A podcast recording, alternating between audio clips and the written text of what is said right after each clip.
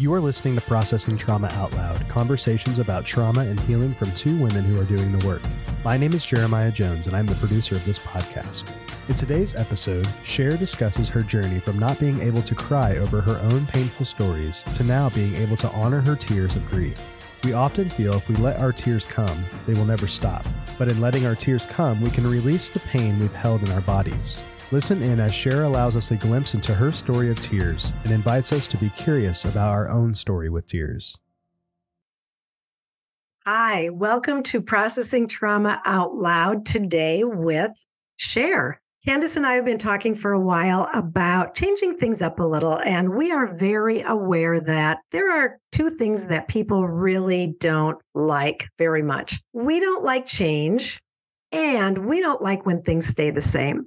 And so Candace and I decided to just take a risk and change some things up a little. And we want to bring you a few episodes now and then where just one of us comes on and shares with you some things that have been on our heart.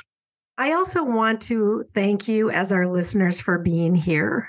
Candace and I love doing the podcast. As you know, we love everything about story work, and story work has transformed our lives. We know that a lot of what you do in story work can be costly. Working with a personal therapist or working with a coach or being a part of story group, these things do cost money. And we want to bring you really good content through the podcast, knowing that it costs you nothing. And that is our heart's desire, to bring good, valuable content that can really help you in your journey toward healing the effects that trauma has had on your life. So thanks for being here. We love and welcome your feedback, and we just ask for you to let us know. What do you think about this today? How do you feel about one of us coming and just talking with you individually? So today I want to talk about my journey of being able to cry. For most of my life, I was not able to cry. Now, I could watch a movie and cry my eyes out. I could watch anything dramatized and the emotion would just overcome and overwhelm me. I could even cry with other people from time to time when they shared aspects of their journey with me. But pertaining to my journey, pertaining to my story and the things that I experienced in life, I was not able to cry. And it's something that I remember back even into junior high, feeling like if I could just cry, I would feel so much better. And I had such a desire to be able to weep and let out those emotions that felt like they were building in my heart and soul and body. And yet, they wouldn't come, even when I made space for it, even when I tried to think on the thoughts and the hurts. The tears would not come. And this continued to be something that I really desired all through the years, because I had this sense that if I could cry, I would find some release for the grief that has been building up in my body and soul all through these years.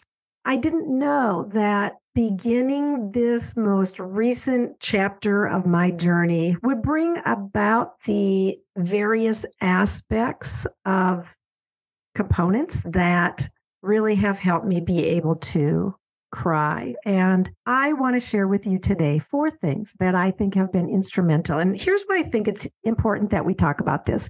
I think that everyone who has childhood trauma in their story struggles with emotions in one way or another. It might be that your emotions are very strong and you are able to be very expressive, and maybe you feel like you can't control them at times when you wish you could, or you couldn't hold back at times when you wish that you could. That's one end of the spectrum. The other end of the spectrum is people like me who it's hard to access our deeper emotions. For me, it wasn't just tears. It wasn't just sadness. It was also anger. I was not able to really feel or express my deep anger. I just want to make it clear that I understand it's not just tears, but it's emotions of any kind. If you wish that you could experience your emotions in a different way, perhaps something that I am bringing here today will be meaningful for you. So the first thing that I want to talk about is beginning story work. And I know you have heard us mention this so many times, but I want to bring it up again and risk being redundant here. For me, story work changed my life. There are many different aspects that you can do. You can find a group. You can do story work coaching. You can begin just writing your stories. And there is a great book that helped me begin this actually several years ago. I don't know when the book came out, but when it came out, I got it and I began working through the book and the workbook, actually writing my story by myself in isolation many years ago. And that is a book by Dan Allender called To Be Told. And it just really helped me begin to write out my stories and begin to identify what are the stories that I did experience, what were the themes of those stories. And it began to make sense to me, but it was many years until I actually joined a story group and began doing that exact kind of work with leaders and with others who were also doing that same kind of work. Moving towards story work is number one. Number two is take a look at what it means to lament. There's a lot of information out there about what does it mean to begin to just pour out our feelings. I began to do this through journaling. And when I started to become aware of my stories of harm, I wrote them out and I shared them with my story group, and I saw their response. I saw their anger and I heard them express their anger. It helped me really consider, why do I not feel the anger that they feel? And I began just experimenting with journaling about my anger, even putting words that would seem like they would be the appropriate words about what I would be expressing if I were feeling this anger. I began just putting words to it and playing a little bit around with poetry about it. Over time, and I think in conjunction with doing story work, I found myself moving deeper into lament, and it was hard. It was exhausting work. It felt so foreign to me in many ways, but it was so good to be able to express outrage and fury and anger at the people who had harmed me with intent to harm, sometimes maybe not with intent to harm, but people who could have protected me or rescued me and chose not to. So the second thing that I think is really worth exploring is lament. The third thing that I want to talk about is attunement. And the last couple of our episodes have been on attunement and misattunement. So if you didn't hear those, go back and listen to those, because attunement, or being in a space with someone where they hear and see my pain or hurt or struggle, and they move toward me in a way that lets me know that they get me, they hear me, they see me. They're moving toward me with some aspect of a desire to soothe and a desire to help me know that I am safe and that I can move toward a sense of security in my life. And those 4 S's that we have talked about over and over on this podcast, that attunement is when another person moves toward us with the intent to bring good care.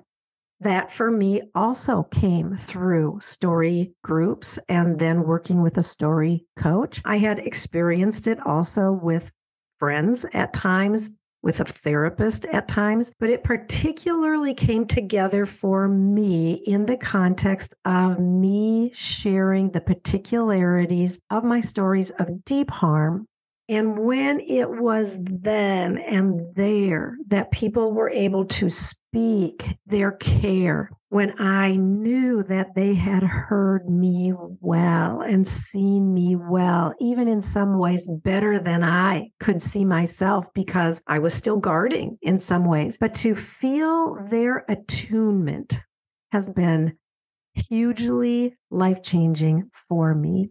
So attunement. Find someone who you can share with, who is able to hold your stories and contain the largeness of the emotions that are right to feel. Someone who can keep focus on you and not turn focus back to them immediately. These are some of the things that are really important with attunement. So 1, explore story work. 2, explore what it means to lament. 3, find someone who can be with you in your stories, in your harm, in your big emotions, and really attune to you. And then the 4th thing that I want to talk about that I think has been really profound for me in my journey to being able to cry is having a community who I meet with regularly who also weeps. They weep for their pain and for their stories and for the harm that they endured. And they weep with me for my stories and my harm and the things that happened in my life that brought such deep harm and so much struggle. As I have become surrounded by people who also are able to weep and learning to weep and learning to lament and learning about attunement. We are on this journey together. One of the things that we say to each other over and over is, you are not alone. And those words have become so meaningful to me and I know to all of us, but to not be alone because, as you know, on this journey, of discovering our childhood harm and healing our childhood harm and becoming honest about our childhood harm, it can feel so lonely. And to come to this place of knowing that I am not alone, and it is not just an intellectual knowledge, it is something that I experience in my life now, day by day, week by week, with my community who are sharing this experience with me. So those are 4 practices or experiences or aspects of my journey that really have helped me go from a place where I could not weep to a place where I am able now to weep regularly in ways that bring about a release to my soul and my body that just feels so good and feels so caring and feels so healing. That's what I wanted to share with you today, and I hope that you find this helpful. And let us know how you feel about just me coming on alone today and sharing some things with you. I have loved just being able to do this. I love you, I care about you, and I want for you to experience all of the healing that is available to you on your journey of overcoming the deep harm of childhood trauma. Thank you for listening to Processing Trauma Out Loud. Make sure to check out the show notes for links to suggested resources and social media. Like, subscribe, and follow to keep up with our weekly content. And if you don't mind, take a moment to rate and review us. Your feedback is extremely valuable and contributes to the success of this podcast. One last thing, if you have found this podcast helpful in any way, or if you have questions on how to take the next steps on your healing journey, please reach out to us via email at candacesher@gmail.com. That's KANDACESHER@gmail.com. Music was created by Caleb Paxton, and our sound engineer is Jeremiah Jones of Audistory, LLC. We welcome you to join us for more conversations soon. Take care.